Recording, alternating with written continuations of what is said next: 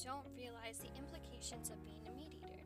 While it's not inherently bad, the abuse that goes on in the industry doesn't leave much to be desired.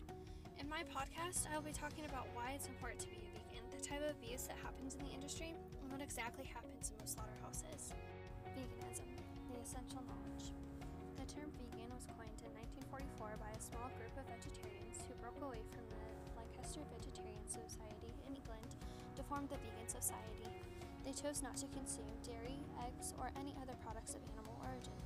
In addition to refraining from meat, as do vegetarians, the term vegan was chosen by the combining the first and last letters of vegetarian. Veganism is currently defined as a way of living that attempts to exclude all forms of animal exploitation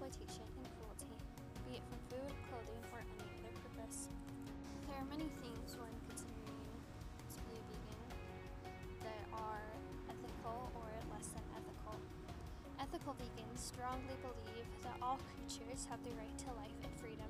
Therefore, they oppose ending a conscious being's life simply to consume its flesh, drink its milk, or wear its skin, especially because alternatives are available.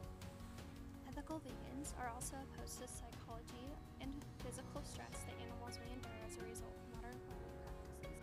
For instance, ethical vegans deplore the small pens and cages in which many livestock live and often rarely leave vegans speak out against the farming industry's practices, such as the grinding of live male chickens by the egg industry, or the forced feeding of ducks and geese to the foie market. Ethical vegans may demonstrate their opposition by protesting, raising awareness, and choosing products that don't involve animal agriculture. There are also many health reasons as to why being a vegan is important.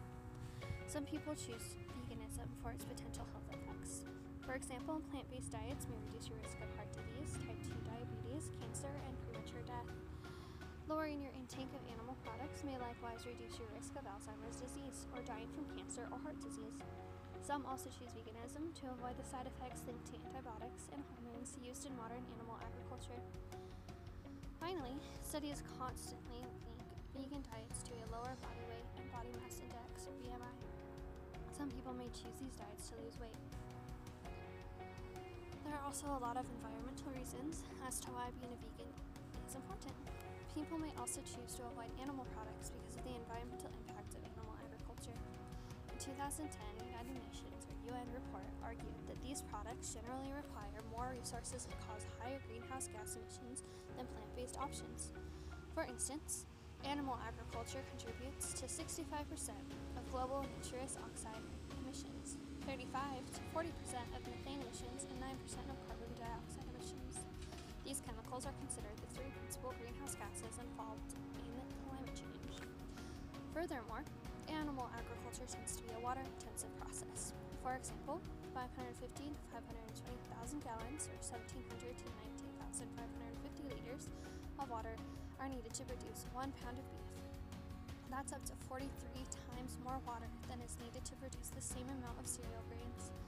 Animal agriculture can also lead to deforestation when forested areas are burned for cropland or pasture.